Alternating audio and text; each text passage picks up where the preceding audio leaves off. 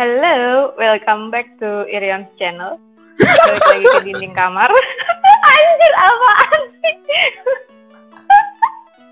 cut, cut, cut. Gak, gak usah.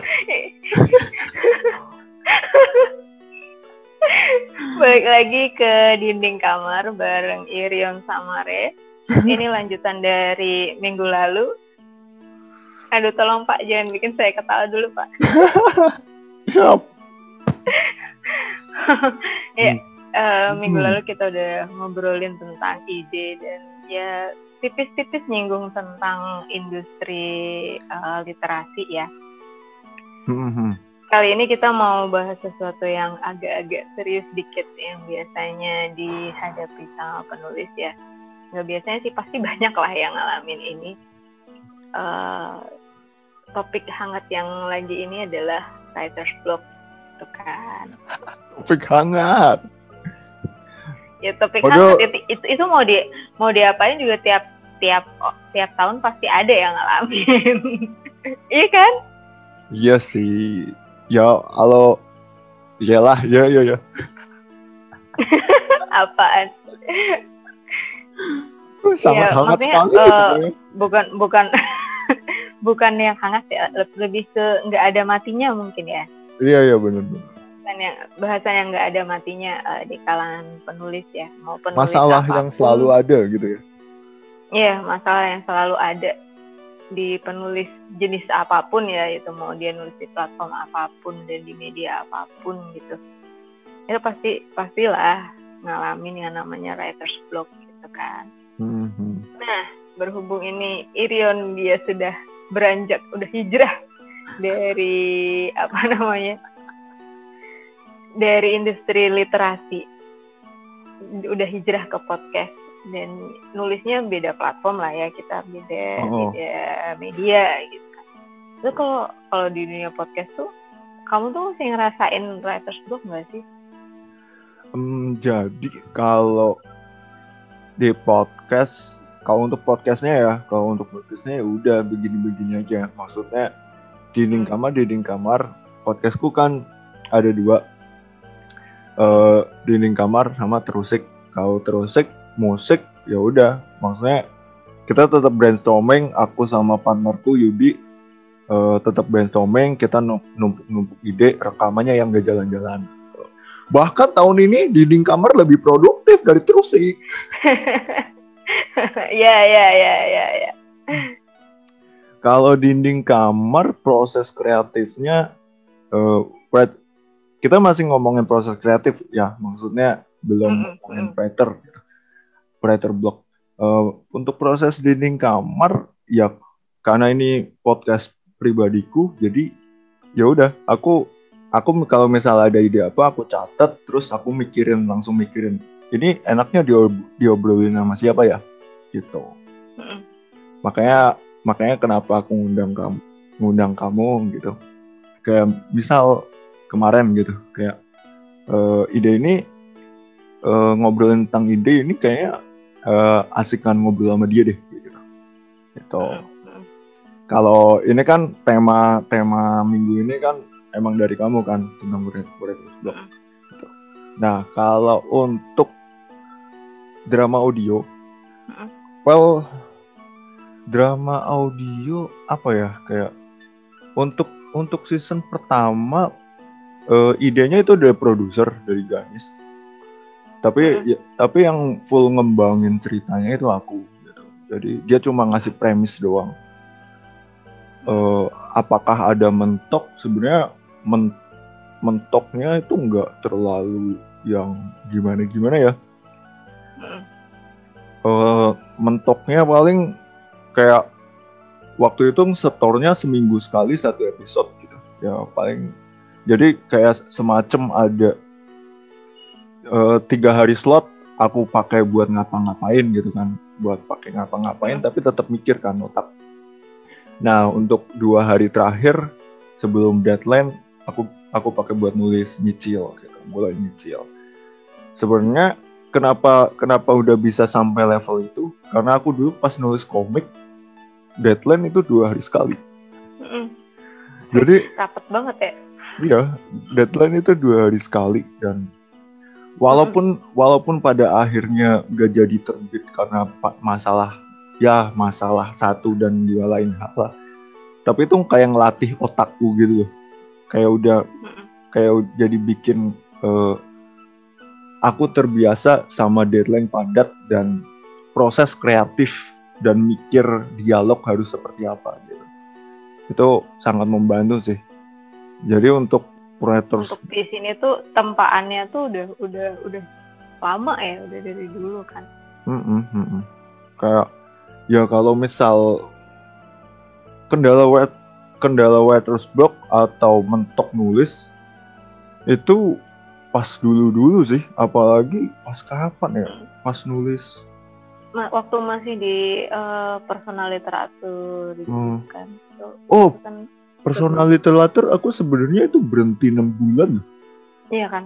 Ada hmm. ada jeda yang kayak anjir nih ini apa sih? Mau iya. lanjut apa? Mau ganti juga gimana gitu nggak sih? Uh, uh. Karena waktu itu belum ya masih belum berkembang dan masih belum sekejam sekarang ya. Jadi dulu kayak masih, wah ini sayang nih kalau nggak dimasukin gitu. Kayak aku masih pengen memperjuangkan itu gitu loh kayak. Uh, tapi setelah enam bulan akhirnya nemu formulanya dan jadilah buku cinta Jakadut gitu. Tuh, ya ya itu doang. Kalau untuk well kalau untuk lo drama audio lagi, uh, misal Love Me Bitter kemarin gitu. Itu tentang romance itu karena kebetulan aku juga produser jadi kayak itu bener-bener murni uh, apa ya si keegoisanku sih kayak aku tiba-tiba pas meeting pas meeting mingguan uh, drama audio meeting hmm. itu minggu sekali kan pas meeting hmm. mingguan terus tiba-tiba aku ngomong uh, kita kita Valentine bikin sesuatu dan hmm. dan dan mereka dan mereka ngasese ya hmm. mereka menyetujui itu ya udah langsung dibikin. Ya itu pusing. Lanjut gitu ya. Lanjut. Pusing. Langsung lanjut aja gitu kan. Ternyata, um, ternyata nulis roman itu pusing pusing pak. Apalagi kan uh, mungkin karena sudah ter, terdidik dan tertatar shonen kali ya. Jadi uh, romance itu bukan bukan jadi inti dari cerita masing-masing gitu. Mau mau di aku mau di kamu juga gitu kan iya, iya. jadi kalau aku tuh kalau kalau dipikir-pikir nulis dari yang pertama banget ya. Sampai sampai sampai sekarang lah ya. Itu yang fokusnya pure romance tuh Kapan? apa ya? Banyak kan? Banyak. Cuma jadi bumbu-bumbu doang kecuali emang cerita yang pendek kan. Dan cerita yang pendek itu pun sebenarnya misi utamanya bukan romance. Romance itu kayak cuman ya media bumbu buat nyampe ini aja biar misinya nyampe. Itu doang. Hmm. tapi hmm. Korea bukan. Karena memang passionnya bukan bukan di sana sih. Hmm. Bisa nulisnya bisa tapi uh, beda kali ya apa variasinya variasinya nggak akan secepat beda, beda karena jujur ya, pas nulis Love Me Bitter itu, well, nulis cuma dua jam. Aku nulis dua, cuma dua jam naskah Love Me Bitter. Itu udah sampai sampai kelar? Sampai kelar. Bengongnya tiga Berapa hari. Berapa episode sih? tiga hari. Iya sih, emang emang emang lama dinyari uh, idenya mau gimana, ininya mau gimana. Hmm. Cuma empat, yang lama dikit Love Me Bitter itu sebenarnya cuma empat part. Empat part itu sebenarnya hmm. cuma satu. Kayak aku bikin film pendek gitu loh. Cuma sama Norman hmm. juga. Uh, eh Pak, ini jadi empat part aja gitu biar biar pas hmm. transisinya gitu. Biar hmm. ya ini masalah teknis sih, masalah teknis uh, drama audio gitu. Jadi biar pas transisinya bla bla bla. Tapi menurutku itu kayak cerpen aja. Kayak cerpen cerita pendek. Jadi ya. ya emang kalau cerpen lebih lebih singkat eksekusinya, tapi mm-hmm. lama dinyari idenya, mm-hmm. gitu kan. Ngegodok ngegodok ceritanya itu loh yang lama. Kalau kalau ngomonginnya cuma nulis dong nulis ya nulis. Sekali duduk bisa uh, mau bisa, dibikin bisa. sehari dua hari bisa. Tapi uh, proses ngegodoknya kayak gimana itu kan yang yang lama itu kan sebenarnya. Mm -hmm. tapi pernah nggak sih uh, ngerasain kayak block yang separah dulu gitu kalau untuk sekarang dua tahun belakangan lah ya dua tiga tahun belakangan. Aku aku nulis semau aku gitu. Dalam artian kalau lagi pengen nulis nulis. Bener-bener kayak nggak ada tuntutan gitu loh. Tapi tapi ketika ada tuntutan deadline ya udah nulis aja gitu. Bisa, kayak misal gitu kan. uh -uh, kayak misal kayak pas komik gitu kan. Nulis komik kan deadline dua hari sekali. Jadi uh, sehari sehari itu aku ngelakuin apa pun yang aku suka entah itu nonton entah itu main game entah itu tidur doang aku ngelakuin itu. Tapi be tapi besokannya langsung nulis gitu.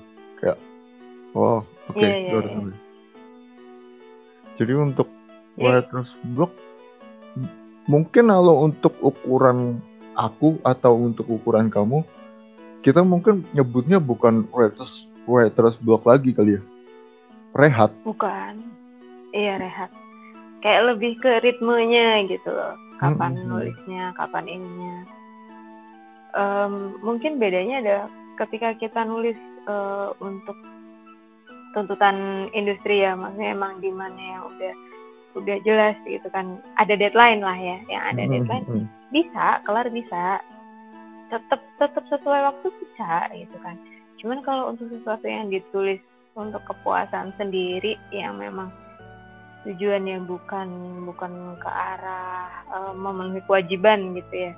Hmm. mungkin kita bisa lebih slow iya. Kadang bisa sangat semangat iya nggak tentu kan kondisinya kan balik ke kondisi psikis kita juga gitu hmm. ngaruh ngaruh ke kondisi mental juga gitu kan jadi kondisi, kondisi mental pun mempengaruhi uh, kemampuan kita buat nulis apakah kita lagi sedih kalau lagi sedih pengen nulis kayak gimana hmm. kalau lagi senang pengen nulis kayak gimana gitu kan nah kan karena lagi ini berarti lagi ngomongin mood kan uh, hmm.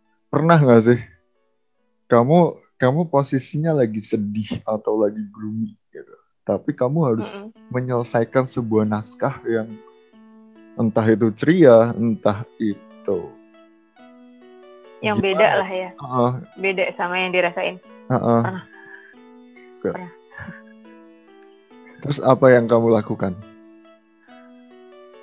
itu tuh uh, be beda ya kalau misalnya lagi sedih disuruh nulis yang seneng atau nulis yang beda sama lagi kondisi biasa aja suruh nulis sedih itu itu effortnya beda kan karena kan kalau lagi kondisi biasa aja kita tinggal nge up mood, uh, ngatur playlist lah atau nonton nonton sesuatu yang bisa bikin sedih atau uh, mikir gitu kan bisa ya itu lebih gampang. Tapi kalau mm-hmm. lagi kondisi lagi down disuruh nulis yang ceria itu um, kalau aku make teknik ini amati tiru modifikasi ATM itu kalau hmm. kalau di dunia nulis uh, itu kan kamu ya udah, udah familiar ya hmm. aku baca satu satu nggak nggak cuma satu biasanya dua bisa dua sampai tiga novel nyari part acak gitu aja nyari yang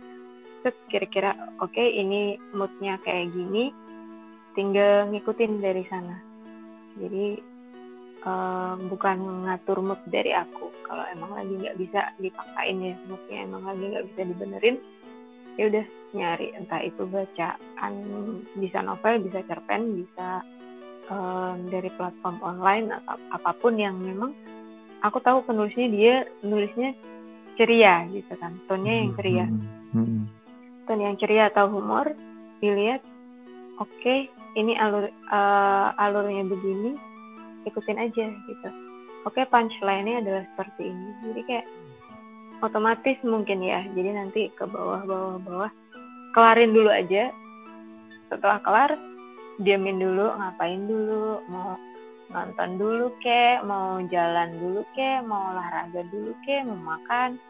Habis itu kalau udah kondisi netral baru diedit Hmm, hmm. atau di ririt ya kalau kita ririt Hmm, dulu hmm. baru baca ulang dulu cari sisir mana yang eh, cacat logika atau mana ada plot-plotnya itu dibenerin baru habis itu dibaca lagi eh submit gitu karena kan nggak kita nggak nggak bisa eh, terlepas dari deadline ya kalau lagi nulis yang Iya, iya. yang bukan proyek pribadi kayak gitu dan ada yang ada tuntutan yang harus diselesaikan nah caranya sepertinya gitu sih Hmm, hmm. Well, kalau aku beberapa minggu yang lalu tuh kayak, well aku lagi ngerjain sitkom gitu, ya kan? hmm. Sitkom sudah pasti mencari sesuatu yang lucu dong. iya Terus menjelang menjelang deadline, mood berantakan dan ya tiba-tiba Mm-mm. eh, tiba-tiba ingat apa? eh, ingat cewekku yang udah meninggal gitu. Anjir gitu. Tapi aku harus menyelesaikan deadline gimana pun caranya. Aku harus selesai ini deadline. iya iya Well, jadi eh, aku pasang headset, set pasang headset, Mm-mm. nyetel lagu sedih dan sedang Mm-mm. dan sedang nulis sesuatu yang sangat lucu. Sakit men itu rasanya. Gimana ya? tapi waktu kelar tuh rasanya kayak eh, kepuasannya beda nggak sih kalau kita berhasil Iya, iya, iya, menyelesaikan sesuatu yang di luar kondisi kita gitu Mm-mm. Beda. Ya apalagi kita udah kejem sama naskah sendiri kan. Jadi bener-bener harus ini harus bagus gitu. Dan Mm-mm. Ya udah ketika pas dibaca ulang dan dikasih ke teman-teman drama audio mereka oke-oke aja gitu kayak oke gitu.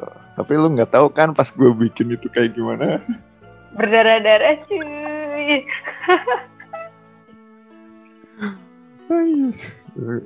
anjir gimana ya? Parah Em, balik lagi agak nyombong. Kalau dari level kita iya Aduh, Balik minggu lalu ya? kesombongan kami. Maafkan kesombongan kami karena anaknya emang kayak gini. Ini ini tipe-tipe orang yang nggak suka eh, merendah untuk melambung. Sadar diri aja anaknya. Iya sadar lah. Em, kalau villain villain aja udah. Ya eh, apa ya beda be- beda aja gitu untuk untuk setup mood atau apa writers block itu untuk satu dan lain hal bisa diakali gitu ya beda kalau misalnya Bisa. kita lagi di titik yang memang kita nggak bisa nulis Mm-mm, mm-mm. itu beda loh kita writer's block Iya. sama sama nggak waktu nggak bisa nulis itu dua hal yang sangat berbeda loh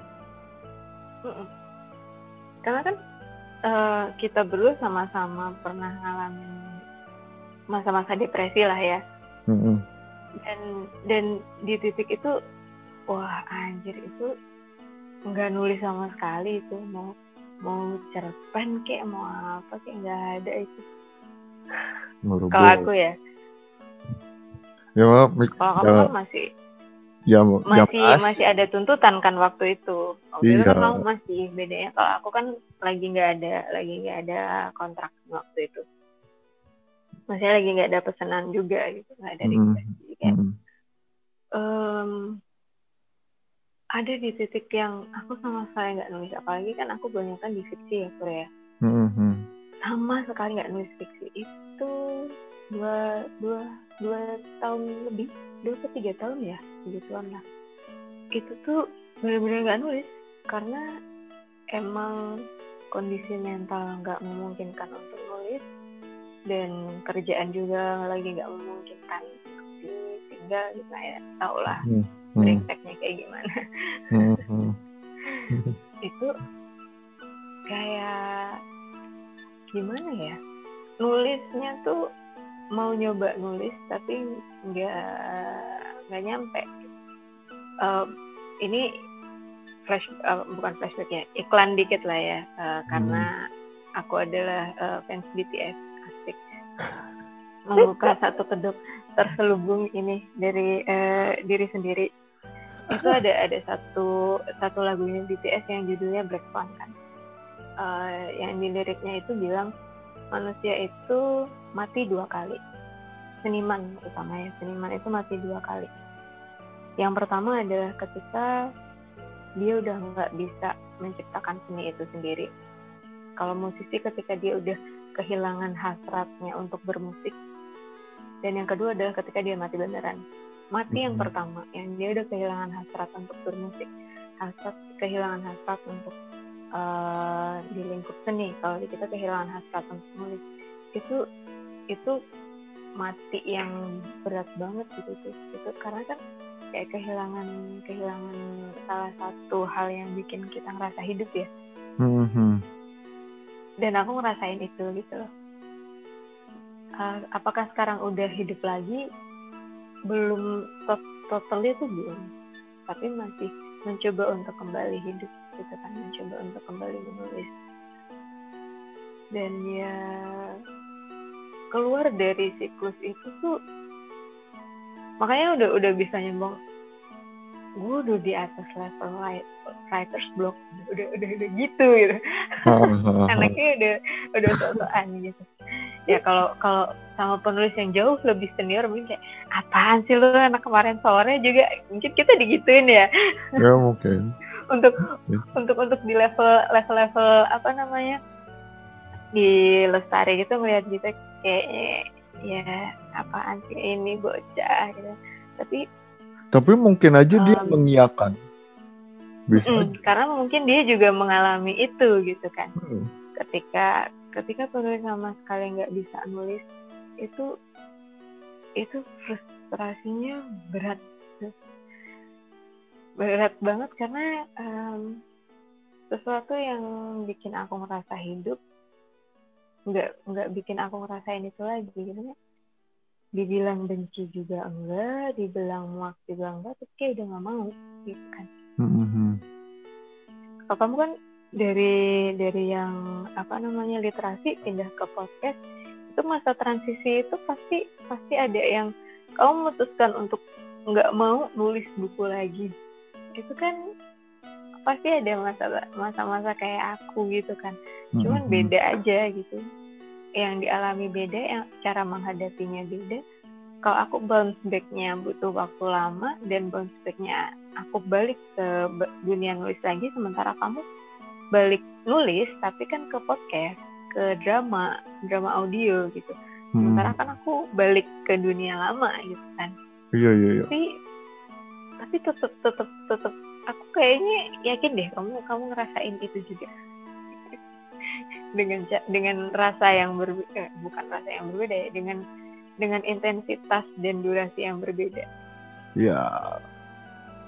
Ya iya sih maksud tapi aku lupa lupa dalam arti yang ya kamu tau lah aku pas pas ke depresi. masa-masa gelap kamu nggak punya ingatan.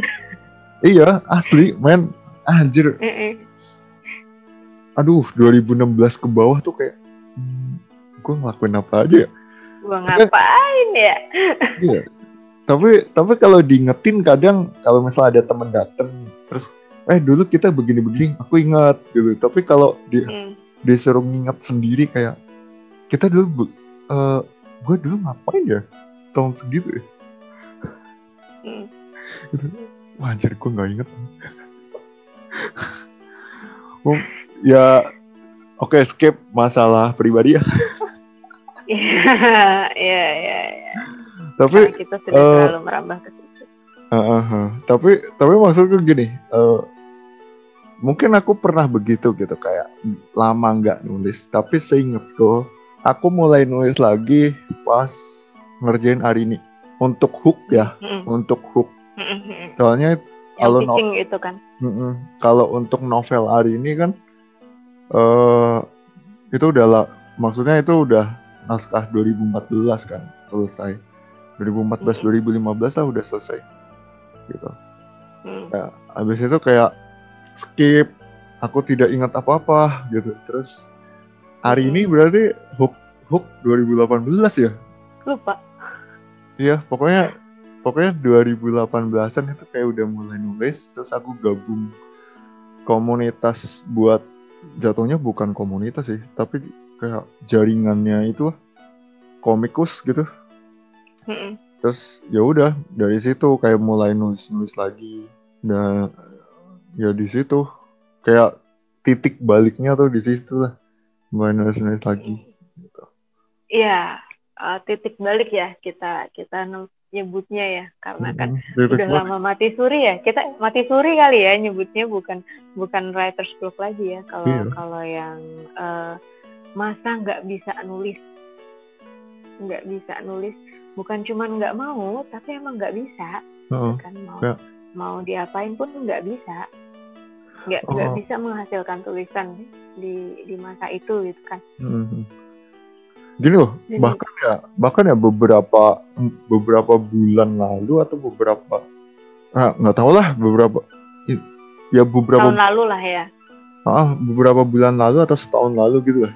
Kayak eh, ada seorang ada seorang penulis yang bilang kayak well ketika dia nulis kayak ada gangguan atau kayak ada distraksi gitu habis itu nggak nggak ngelanjutin tulisannya dan bilang eh, ya ya coba eh, ya coba kamu jadi aku kalau kalau di distract emang bisa lanjut nulis gitu. Mm. well gue pas lagi sedih dan harus nulis dan harus nulis komedi bahkan gue bisa gue bisa nulis nulis aja gitu loh. Kayak ya ya lu jangan terpaku sama diri sendiri ya nggak sih? Mm.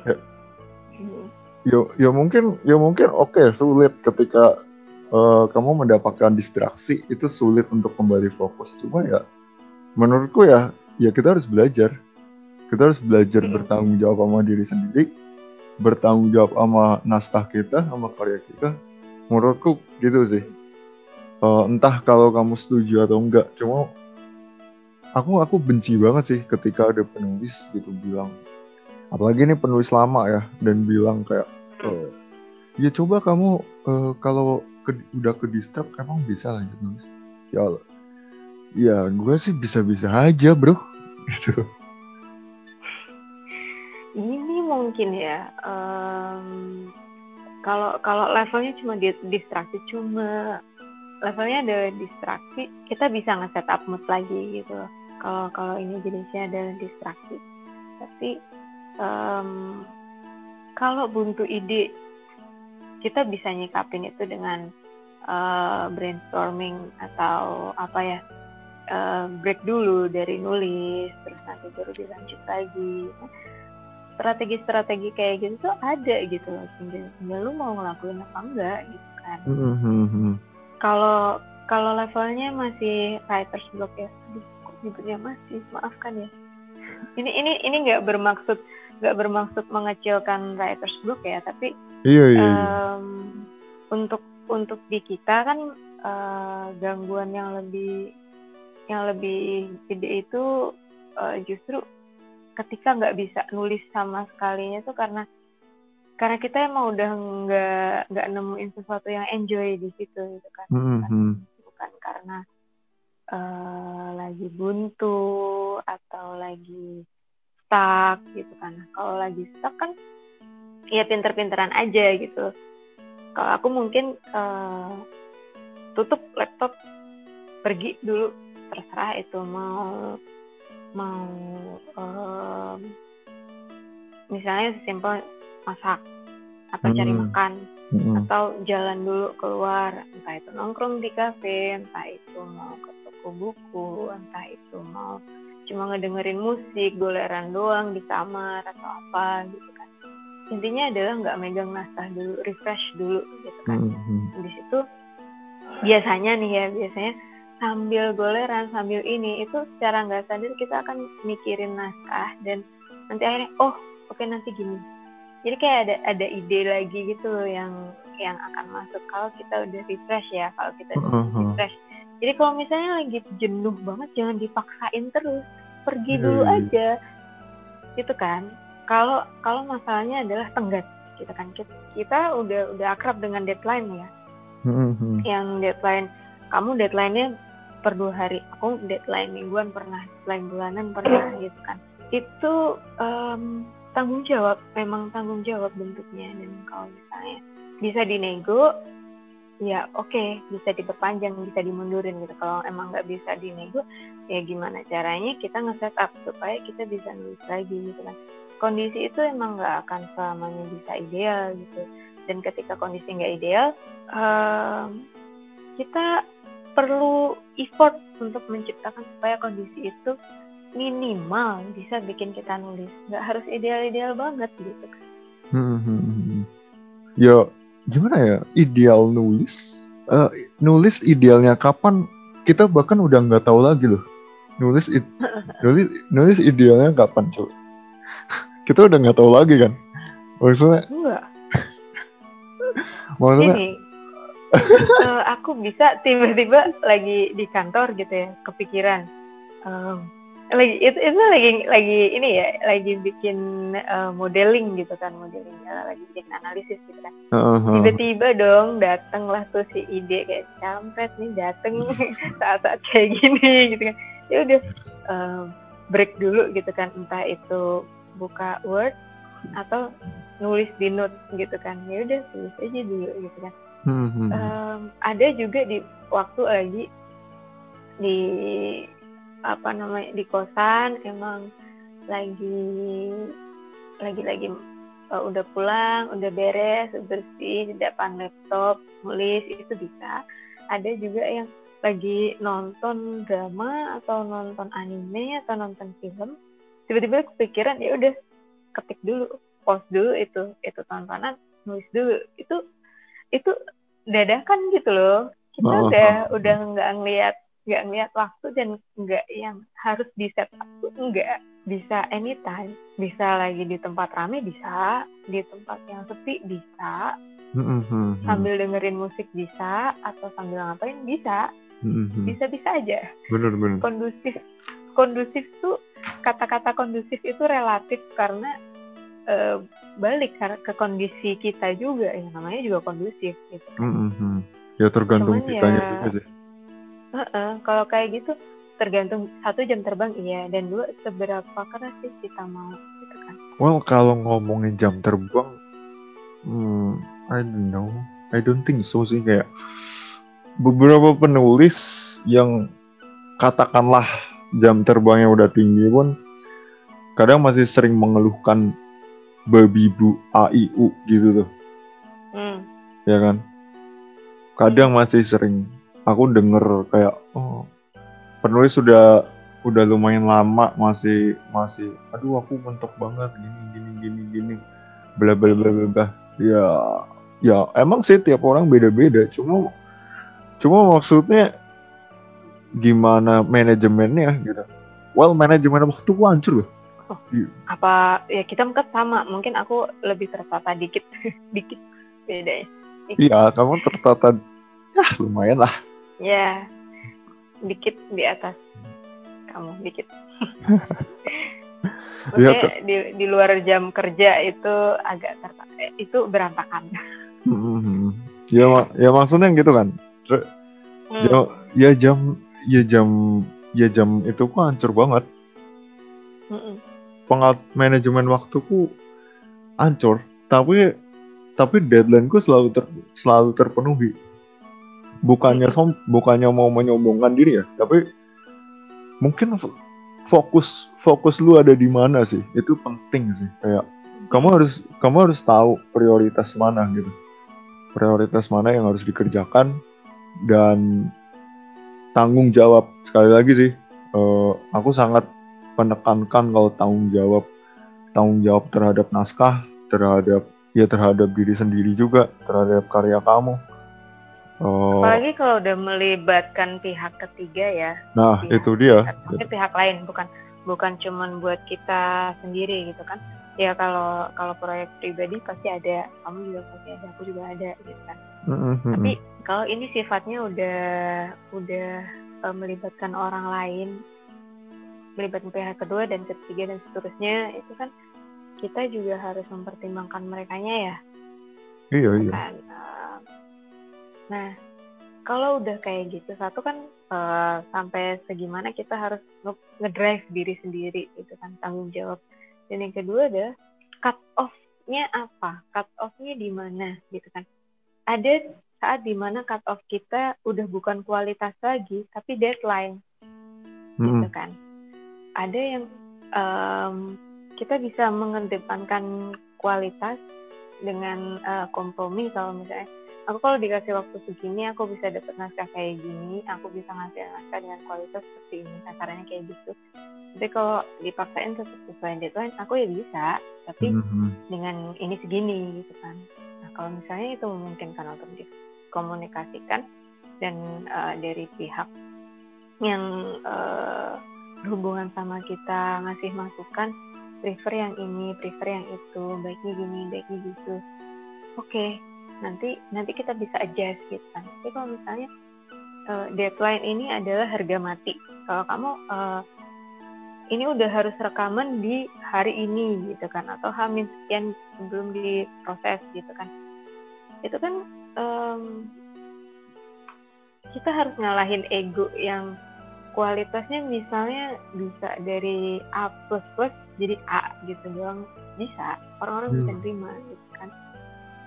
Ada hal-hal yang harus dikompromikan sih. Kalau ini ya ngomongin soal tanggung jawab deadline terus kita dihadapkan sama writers goal gitu kan sih kompromi ya intinya berkompromi. Berkompromi sama diri sendiri. Berkompromi well ya intinya berkompromi lah. Kalau di dan lihat siapa siapa siapa pihak yang berkaitan. Hmm. tanggung jawab sih. Paling penting menurutku tanggung jawab. Kayak hmm. well kalau dari pengalamanku gini sih. Uh, kalau kita disuruh, disuruh ngasih tips ya kita mungkin bakal maksudnya nggak bisa ngasih tips konkret cara menghadapi writer block itu nggak bisa. Bullshit lah. Orang yang orang yang sering ngasih tips wah cara menghadapi writer's block begini bullshit man. Nggak bisa. Karena balik balik ke beda orang beda. Iya. Beda orang beda karakter beda orang beda. Ada cara yang sukses di aku belum tentu di kamu bisa. Dan iya iya, iya. yang lain bisa gitu kan. Cuman um, ngedengerin tips dari kayak uh, oh dari dia bisa dari dia nggak bisa. Kalau misalnya dari dari dua itu udah nggak bisa. Berarti kan harus cari cara lain. Kan nah itu adalah PR masing-masing penulis sih mm-hmm. untuk untuk bisa adjust gitu. Kayak uh, kamu kamu harus tahu gimana cara kerja kamu gitu ya kan? Mm-mm. Mm-mm. kamu harus kena apa? Oh anjir fuck bahasanya. Fuck. Apa yang mau keluarkan ini sangat fuck up sekali. Fuck up banget anjir. ya, ya. keluarkan saja. Huh, anjir. Fuck. Ya. Minta maaf dulu gitu maaf ya ini akan agak-agak nyombong dikit. Uh, bukan dikit karena ini akan uh, dosis sombongnya besar. Ya ya minimal lu harus tahu diri lu sendiri. Lu harus mengenal siapa diri lu sendiri hmm. jangan ya jangan asal ngomong love yourself. Oh fuck. You man. Fuck you. Love yourself love yourself. Aku nggak uh, well gini loh aku nggak lagi uh, meng menghina-hina apa yang kamu puja ya. Kan kampanyenya begitu kan hmm. love yourself. Tapi tapi menurutku gini uh, kalau lu udah ngomong love yourself ya lu harus ngerti ya lu lu harus ngerti flow kerja lu kayak gimana dong lu harus karena udah, tahap pertama dari mencintai itu adalah mengenali sebenarnya Iya, lu harus kenal diri sendiri gitu. Tapi ketika lu udah udah ibaratnya sering ngomong love yourself, bla bla bla bla, tapi masih kayak aduh anjir ini gue kayak. Ini gue gimana sih? Mentok bla bla bla tuh. Menurut gue lu belum mengenal diri lu sendiri. Kalau lu belum mengenal diri sendiri, gimana gimana caranya lu bisa mencintai diri lu sendiri?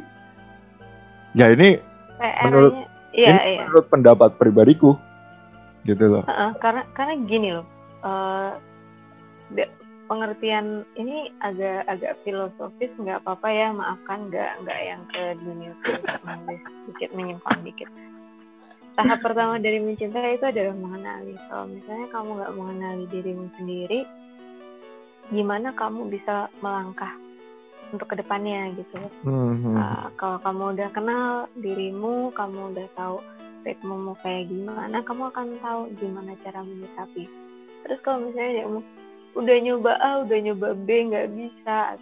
Ya kalau udah nyoba itu nggak bisa nyoba yang lain. Kalau masih nggak bisa coba lagi cari lagi sampai bisa gitu kan. Hmm, hmm. ada ada lah um, temen gitu kan yang bener-bener stuck nggak bisa nulis. Tapi karena dia itu adalah tanggung jawabnya dia dan dia ngerasa dia harus nulis tapi dia nggak puas itu ada. Karena gini um, balik lagi kompromi kan. Kalau kompromi hmm. mau adalah deadline. Dan kamu ada, ada kan akan ada harga yang harus dikorbankan. Hmm, apakah hmm. kamu akan mengejar kualitas sampai kamu ngerasa puas atau kamu mau memenuhi deadlinemu? Itu dua hal yang yang kalau misalnya di kondisi ekstrim itu kan harus dipilih ya Fur ya. Hmm. kalau harus dipilih ya udah pilih salah satu. Once lu udah milih ya udah so be it gitu. Ketika lu bilang kemarin gue nulis ini nggak puas kemarin gue nulis ini nggak puas ya nggak apa-apa. Karena tingkat kepuasan tuntutan yang mau kamu penuhi adalah tuntutan waktu bukan tuntutan kualitasmu gitu loh kalau dibilang lagi e, gue nggak bisa gue nggak suka gue nggak nggak ini nggak ini.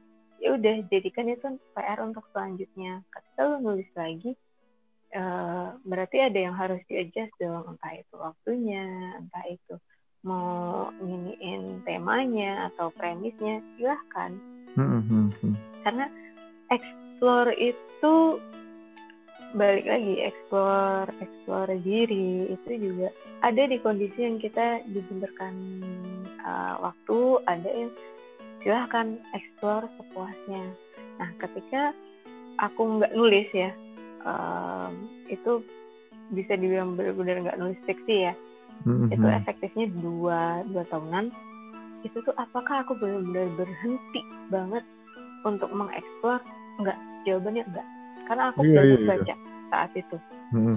aku banyak baca aku banyak nonton dan dari situ gitu justru menyerap sesuatu yang uh, selama ini nggak bisa dilakukan ketika kita nulis mm-hmm. iya kan mm-hmm. ketika kita nulis kita uh, yang dipelajari itu adalah beda sama ketika kita ngebaca baca benar-benar memposisikan diri sebagai pembaca uh, yang aku mau mau baca ya udah baca aja. Nggak nggak niat untuk riset gitu loh mm-hmm. ketika ketika yang benar-benar memposisikan diri untuk membaca somehow banyak hal yang terserap gitu oh uh, caranya dilestari untuk ngebangun plot tuh kayak gini. Oh caranya apa namanya uh, Yusi Avianto kayak gini caranya Ikan Natasha kayak gini caranya Lina Effendi kayak gini gitu loh jadi kayak mempertebal kamus aja mm-hmm. gitu. karena makin banyak yang dibaca makin banyak yang kita pelajari gitu kan. ya belajar nulis, uh, uh, ketika kamu nulis itu waktu untuk membaca dan seberapa baik yang bisa diserap itu beda gitu, dengan waktu kamu sama sekali nggak melakukan itu. Sesekali rehat yang benar-benar rehat. Yang dulu tuh aku bahkan nggak nyangka aku bisa balik nulis di titik itu ya. Dan hmm. sampai ada tawaran ayo dong nulis untuk ini. Hmm, itu itu bounce back tuh sih. Bener-bener bounce back banget. Sejak, sejak itu kayaknya aku aku balik nulis tuh di situ sih meskipun uh, lintas lintas genre lintas ini. Karena explore explore diri. Dan lagi menantang apakah ini bisa? Gitu. Nah iya itu. Itu penting. Jeda itu penting ya kayak yang tadi kita bilang yeah. rehat ya. Jeda ya, itu maksudnya gini loh uh, kalau dari aku ya hmm. jeda sama rehat ini jangan jangan disalahartikan. Kalau aku dan Re Hmm. ini dalam rehat itu katakanlah kalau di komik-komik shonen itu lagi belajar jurus baru. Hmm. Ibaratnya eh, kami itu lagi banyak ngobrol sama diri sendiri. Nah, Mm-mm. kalau kalau kalian mau kalian kalau misal ada yang mau tips mau gimana cara menghadapi writer block? Kalau dari aku sih, kalau dari aku sama Re mungkin bakal sama ya kayak eh, banyak-banyak ngobrol sama diri sendiri sih. Iya nggak sih? mengenali diri sendiri. Nah, kalau misalnya nih, eh, kalau Furkon itu tipe yang dia bisa ngobrol sama dirinya sendiri, maksudnya nge- nge-explore sendiri. Kalau aku adalah tipe yang butuh partner untuk explore itu, gitu. Mhm. Eh, perannya kalau aku biasanya ngobrol sama Furkon tuh lebih ke, aku udah tahu aku mau ngobrolin apa yang bikin aku beruntuk apa, dan ya nggak menutup kemungkinan ketika ngobrol itu nanti akan belajar ke mana-mana ya kayak podcast ini gitu kan. Tapi somehow eh, di prosesnya itu kayak kayak gini loh. Oh, aku ternyata gini ya. Oh, kalau kalau aku sama Furkan tuh sharingnya eh, dia dia kalau lagi eh, buntu dia gini gitu kan misalnya. Terus aku ngebayangin aku bisa nggak ya kayak gitu. Kalau misalnya ini nggak cocok, eh, aku nggak akan nerapin. Kalau misalnya eh, kayaknya boleh dipertimbangkan itu aku akan aku akan nyoba gitu. Jadi em, berdialog dengan sendiri itu jangan ditelan mentah-mentah dengan kamu menyendiri banget gitu. Nah, Bukan. iya iya bukan bukan. Itu tolong tolong dikoreksi ya teman eh tolong tolong di di riset yang ada di kepalanya. Heeh. Riset bukan research ya. Bu- bukan yang bener-bener kayak wah anjir tiga minggu dalam kosan gak ngapa-ngapain. Saya pernah melakukan itu. Apakah saya produktif waktu itu? Tidak. Ya tahu lah kondisinya sebusuk apa tahu. Iya. Apakah produktif? Enggak. Ge- Ya gimana pun juga. Well, ya baik lagi kata yang Ray bilang tadi. Aku tipikal orang yang bisa ngobrol sama diri sendiri. Tapi kadang Bisa ngurai sendiri. Heeh. Tapi itu juga butuh waktu dan butuh insight dari orang lain. Dan dalam hal ini Hmm. biasanya ya sahabat terdekatku ya Re atau beberapa teman lain gitu. Hmm. Ketika mereka ngomong, oh, oh iya, itu pasti dalam pikiran ada yang, oh iya ya, begitu ya. Gitu. Oh, kenapa melebar ke sini ya? Tidak tahu. Tapi ini ini penting sih di proses kreatif itu penting. kayak mengenali diri itu itu penting penting banget. Karena kan kalian harus adjust ya sama sama lingkungan, sama tuntutan. Ada banyak hal yang harus dikompromikan. Dan ketika Baik, baik, baik. kalian harus kompromi itu, kalian akan lebih bisa em, lebih mudah untuk berkompromi, lebih mudah untuk berkomunikasi ketika kalian udah bisa mengenali diri kalian sendiri, udah tahu ritme kalian seperti apa. Apakah kalian butuh jeda setelah nulis? Oh, kalau aku butuh, butuh banget kalau aku Mhm. kalau korban kan udah pernah ngerasain ini per dua hari kalau aku em, bisa eh, kelar nulis eh, habis itu seminggu nggak ngapa-ngapain nggak nulis cuman baca doang nonton doang itu kalau aku pasti pasti ngasih waktu jeda kalau aku Mhm. karena em, nggak nggak cuman nulis doang aku ada ada kerjaan lain gitu Iya, iya, iya. jadi kesampingkan jadi coba deh di adjust Gi- gimana kalian harus membagi itu itu penting Hmm. Apalagi untuk yang masih Yang- sekolah atau kuliah kan. Itu harus minimal harus kalian harus udah bisa ngeraba gitu loh. Apa yang harus ngelakuin. Misalkan ketika kalian masih sekolah atau kuliah eh, ada seminggu misalkan seminggu sekali ada deadline. Well, ini ini caraku sih. Eh, bisa kalian terapkan, bisa tidak. Itu kan balik lagi ke pribadi masing-masing. Tapi tapi begini, eh, kalau misal aku ada di posisi itu, posisiku misalkan masih kuliah, ada pasti ada tugas-tugas dong dari dosen. Gitu. Nah, eh, tugas-tugas itu selesaikan dulu, nulis sehari dua hari. Kalau misal mentok, ya udah rehat dulu, bisa main game dulu baca nonton itu sangat membantu sih Mm-mm. ya harus harus dan harus nyari selingan lah ya Mm-mm. Nah, nah itu dia maksudku berdialog sama diri sendiri itu dari nonton atau nulis itu ka- kamu bisa berdialog sama diri sendiri gitu. Kadang-kadang ya kadang-kadang kita dengerin lagu pun kayak oh iya ya. Kayak kamu pernah pernah kan maksudnya nonton atau baca atau Pernah. denger lagu sampai yang kayak kok kok gue ngerasain ini ya iya kok gue lagi gini ya itu itu itu Mm-mm. pasti ada ada momen-momen kayak gitu dan ya itu salah satu berdialog sama diri sendiri sih lewat lewat media itu. Bukan yang medianya medianya macam-macam yang Mm-mm. jadi eh, misalkan Re tadi bilang Re atau aku tadi bilang eh, rehat gitu. Bukan berarti rehat bener-bener gak ngapa-ngapain itu malah jadi tumpul nggak sih kreativitas? Iya Iya. kontraproduktif. Heeh, kontraproduktif itu kalau buat gue ya ya sekarang lagi lagi banyak yang diomongin ya rebahan atau apa. Eh, kalau aku aku ada waktu yang bener-bener lost banget sehari emang gak ngapa-ngapain kayak cuma emang mau nyantai. Tapi tujuan nyantainya itu eh, refresh sih kalau kalau Mhm. aku ya. Ya maksudnya senyantai-nyantainya juga masih tetap kepikiran itu kan kepikiran apa yang kita kerjakan ya kan. Kayak tapi kita benar-benar emang refresh maksudnya refreshing ketika kita mendapatkan ide ya udah dicatat doang tapi kita nggak maksa nulis gitu Mm-mm. kalau maksa nulis bunuh diri man Iya. Karena ya kalau misalnya mesin dijalanin terus nggak nggak istirahat itu pasti cepet rusak Hmm. gitu. tapi mesin mesin nggak dipanas nggak dipanasin pun nggak dipanasin lama pun ya rusak juga gitu kan Iya, iya.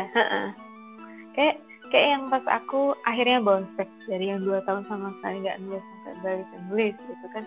Itu sebelum sebelum ke fiksi kan aku nulis non fiksi dulu gitu kan. Ada nulis satu travelog gitu kan. Hmm. Eh, dan di travelog itu kan kita nggak nggak mentah banget kan ya nulisnya Hmm. Eh, pasti ada ada ada sesuatu yang ada sentuhan-sentuhan yang biar ini lebih menarik gitu kan Hmm. bukan yang dibilang ini fiksi bukan tapi ada sentuhan-sentuhan kayak gitu ya mirip-mirip letak personal personal literatur lah Mm-mm, mm-mm, mm-mm. bumbu itu pak bumbu itu penting nah di situ tuh Hmm. itu mulai mulai dipanasin tuh sampai sampai akhirnya balik ke fiksi tapi sebelum, sebelum travelog itu juga ada nulis yang sama sekali yang non fiksi banget tuh ada juga jadi Hmm. pelan pelan sih karena eh, manasin mesin istilahnya kalau istilah Furkan tadi dari aku Mhm. yang sama sekali nggak nulis terus balik nulis kan kalau langsung langsung balik banget ke yang fiksi waktu itu aku ngerasa aku belum belum bisa ngasah imajinasi sampai sana Hmm. nah makanya aku nulis sesuatu yang em, analytical lah kasarannya ya gimana gimana caranya biar pedangnya tajam lagi gitu lah Mm-mm, diasah lagi. Mm-mm. sama sabar sih menurutku ya. Sabar itu penting loh. Karena kita sabar. berproses kan? Uh-uh. sabar dan jangan buru-buru ngejar. Well harus kita- ini harus ini harus ini. kita nggak deadline iya. Iya. Gini eh, kita nggak ambisi ambisius itu bukan hal yang bukan hal yang jelek bagus tapi ambisiusnya itu harus ngerti ngerti loh. Harus ngerti batas. Kamu seambisius apa dan harus ngerti batas. Kayak misalkan eh, Oda apakah dia ambisius? Ambisius. Tapi dia di, dari di awal dia cuma mem- dia cuma membayangin eh, One Piece One Piece cuma bakal jalan lima tahun. Sekarang sekarang udah lebih dari 22 tahun gitu. Dan. Ya oke itu ambisius tapi kita juga harus tahu batasannya gitu nah ketika kita udah tahu batasannya kita nyari batasan lain gitu. Kalau dari aku gitu sih. Setelah tahu batasan jadi gini eh, apakah kamu akan memperluas batasanmu? Nah, batasannya itu apa? Kapasitas sih sebenarnya kapasitas Mm, kita, mm, ya kan? Apakah kamu akan eh, step up the game, gitu kan? Apakah akan akan pengen naik naik kasta lagi atau masih mau di situ dulu? Kalau mau kalau mau step up game, silahkan. mm. Step upnya dalam bentuk apa? Balikin lagi.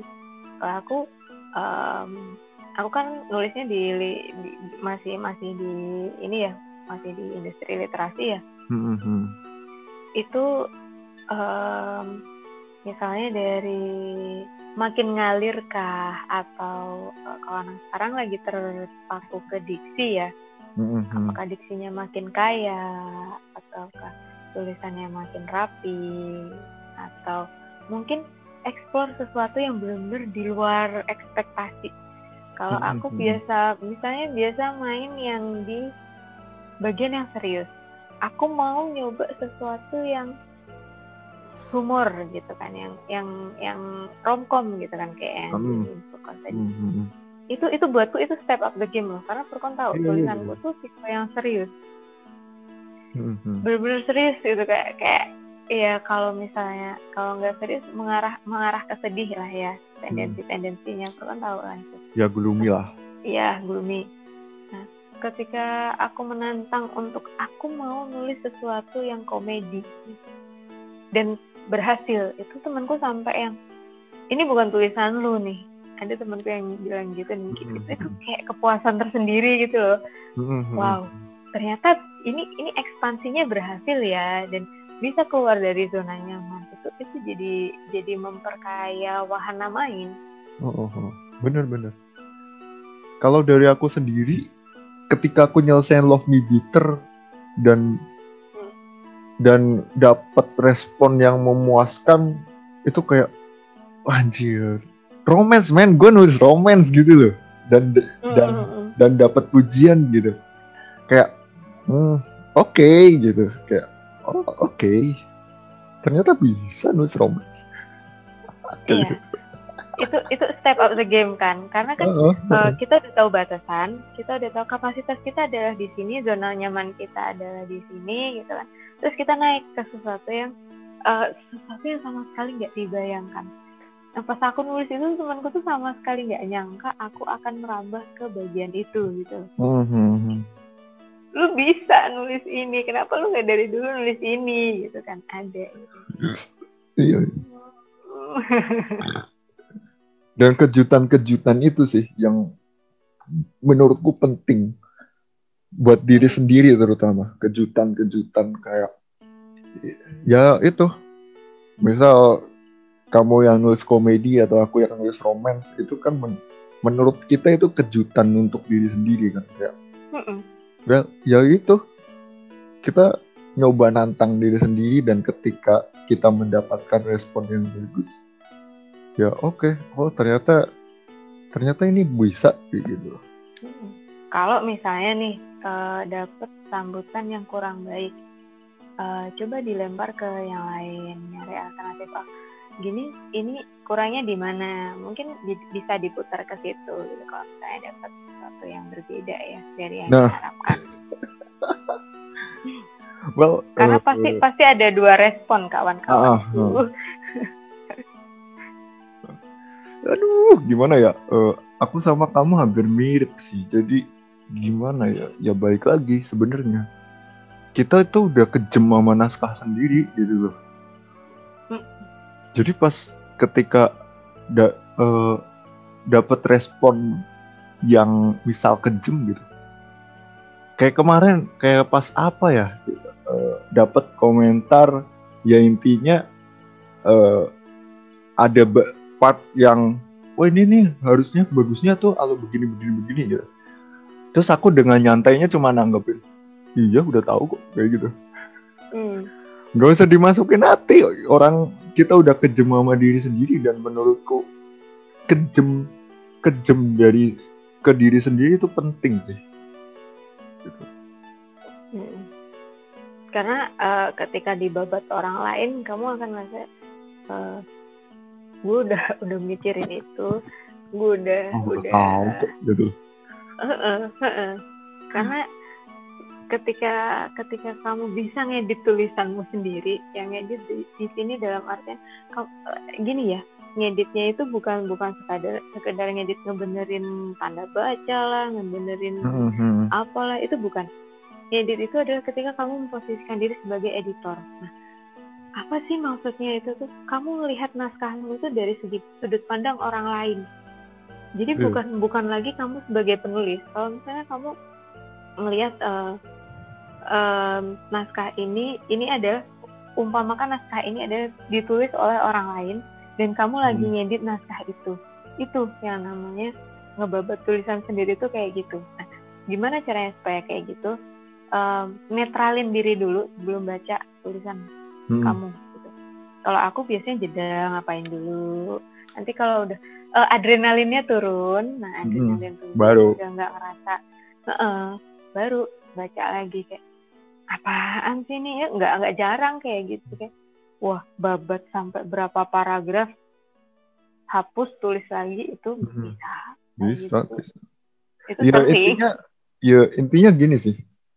Mungkin, mungkin inti kita sama, cuma cara penyampaiannya Hmm. mungkin beda nanti.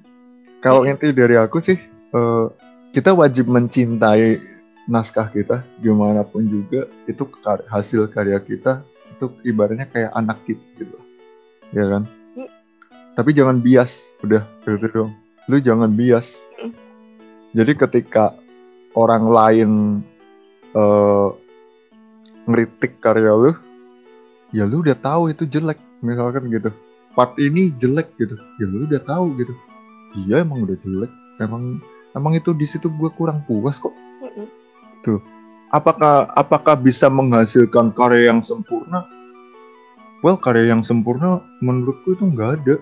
nggak Yang ada itu Eh, kompromi. gini, gini Iya kan? em, aku itu tipe penulis yang nggak pernah baca tulisannya setelah dipublish.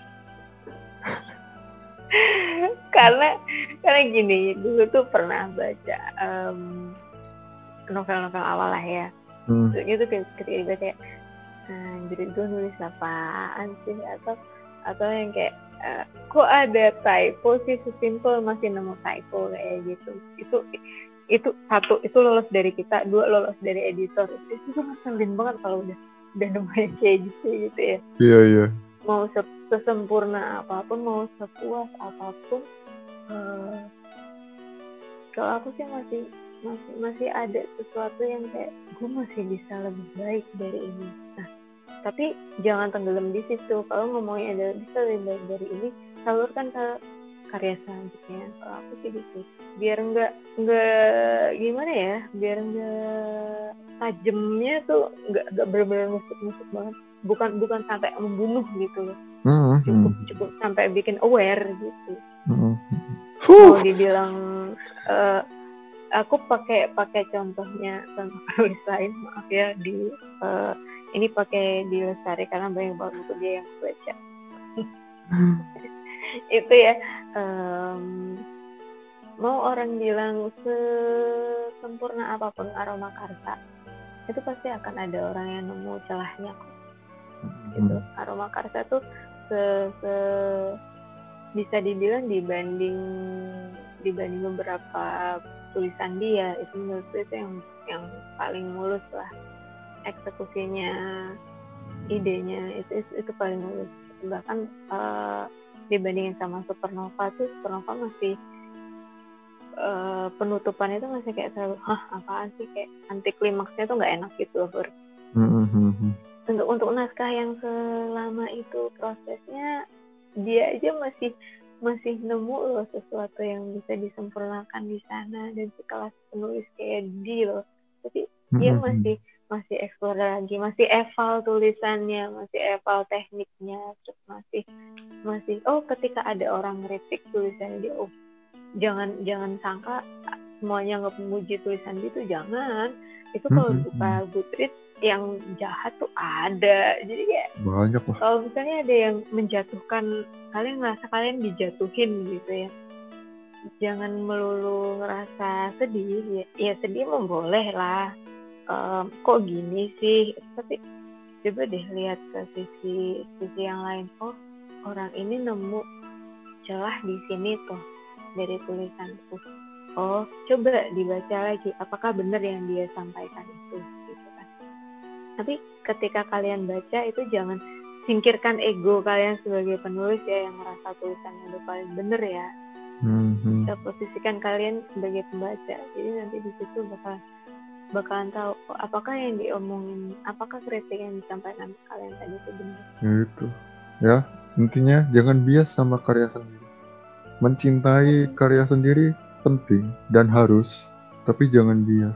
apresiasi itu harus tapi Apresiasi harus. mencintai itu mencintai itu bukan berarti kalian yang ngerasa sayang banget nah, gini rasa sayang kalian tuh orang tua tuh sayang sama anak apakah harus selalu dengan di di apa namanya di sayang sayang apakah harus selalu dilindungi tapi kan ada ada saat di mana eh sama orang tua dibiarin dulu aja nih anak berkembang gitu kan biarin dia belajar biarin dia ngerasain sakit dulu nah proses proses menyayangin asal pun kayak gitu gitu. Sebenarnya obrolan masih bisa panjang sih, tapi sebenarnya podcast ini sudah terlalu panjang. Dan ini jadi ke mana-mana tadi tuh niatnya eh, writer's block tapi writer's block itu ternyata akarnya banyak Banyak, banyak, banyak ke banyak hal Mhm. jadi eh, Dan sebenarnya ya ini kalian Iya, dan sebenarnya ini juga belum habis sih. Sebenarnya belum habis. Gitu. Mm-mm. Ya, ba- karena baik lagi, writer's block itu bakal selalu ada. Wah, kontradiktif nggak sih sama obrolan kita tadi? gini em, ada ada penulis yang ada penulis penulis yang ngerasa uh, writer's block itu cuma mitos gitu kan tapi mungkin istilahnya dan cara ngadepinnya serta cara Oh, itu yang berbeda. saat ngerasainnya sih yang beda gitu Hmm. lebih ke saat di mana kalian buntu sih kalau aku nyebutnya bukan bukan writer's block tuh bukan yang gimana banget sebenarnya ketika Hmm. kalian stuck buntu sama tulisan ya itu itu lah writer's block gitu kan block itu kan ke- ketika kalian mentok gitu loh Hmm. ketika kalian mentok sama tulisan pasti ada lah momen-momen di mana mentok waktu nulis tuh itu maksudnya writer's block ada tuh itu Hmm. Oke. Em, ya kapan-kapan kita ngobrol lagi lah. Nggak tahu kapan. ya. banyak yang mau diobrolin. Kalau misalnya ada yang Bisa, bisa. ini silahkan disampaikan ke Irion ya. mau dibahas tentang apa? Karena em, aku suka suka suka sesi ini sih, honestly ya. Karena ini nggak nggak ngerasa kayak podcast yang harus harus terstruktur atau apa, lebih kayak sharing ya. Dan Ya, sharingnya ini kayak bikin bikin lega gitu loh. Sesuatunya Mhm. jadi unek-unek, jadi bisa tersalurkan. Hmm. Ya emang Saya dasar merasa- kayak kesersahan aja. Ya kan? Heeh. Kalau misal ngerasa cara cara aku sama uh, Irion ngobrol ini tuh terlalu keras, memang sepahit itu kawanku kehidupan ini. Orang-orang di di luar sana ada yang jualan uh, permen, silahkan kalau kalian lebih prefer permen. Nah, kalau aku sama Irion ini menyediakan obat yang rasa pahit. gitu. Ketika kalian nanti min- makan permen sampai sakit gigi nih obatnya di sini nih. Nah, iya iya benar. Ya, Ketika kalian sudah malas dengan yang manis terus, eh, pahit lah. Ngopi, gitu. Heeh, biar biar lidahnya ngerasain lagi oh gula tuh manis gitu Hmm, biar nggak monoton hidupnya Oke, anjir. Aku happy banget sih ngobrolin ini. Anjir. sama sama jadi Ya. tolong di request untuk untuk ngundang aku lagi ya sama Oh pasti, maksudnya eh, pasti kamu bakal aku ajak ngobrol lagi sih. Aku happy banget sih, asli. serius Serius, karena serius. memang kalau kami kami ngobrol tuh kayak gini emang Ya emang ya. Ini belum ngobrolin mistis ya. Wah itu bisa jadi podcast tersendiri hmm.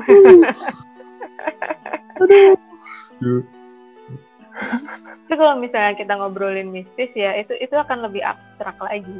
Wah, bakal Dan akan akan lebih lebih nggak ada filter lagi. Wah, lebih lebih busuk Waduh. lagi. busuk, sangat busuk. Oke, eh, terima kasih sih untuk yang sudah datang. Gue sudah datang. Thank you juga udah ngundang. Nah, kapan-kapan kita ngobrol lagi karena ya ini udah malam banget ya apalagi kita tadi part 1 sama part 2 sebenarnya merekod merekod satu recording dan ngobrolnya udah berapa jam? 4 hampir 4 jam 3 jam ya? Anjir Ya, men. tiga jam lebih. Dari jam 9 gila. Iya.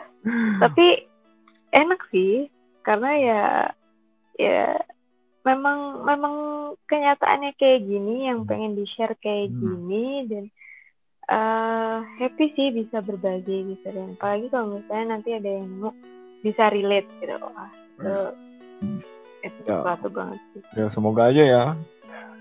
Ya. amin Guys, thank you untuk Re dan terima kasih untuk Sama-sama. yang sudah mendengarkan. Eh, kapan-kapan eh, Re bakal ngobrol lagi deh di dunia rock dengan tema yang berbeda yep. dan mungkin lebih bitter ya. Yep. Terima kasih sudah mendengarkan. Gue Irion pamit undur suara. Re juga ikutan pamit. Sampai jumpa. Dadah teman-teman. Bye-bye.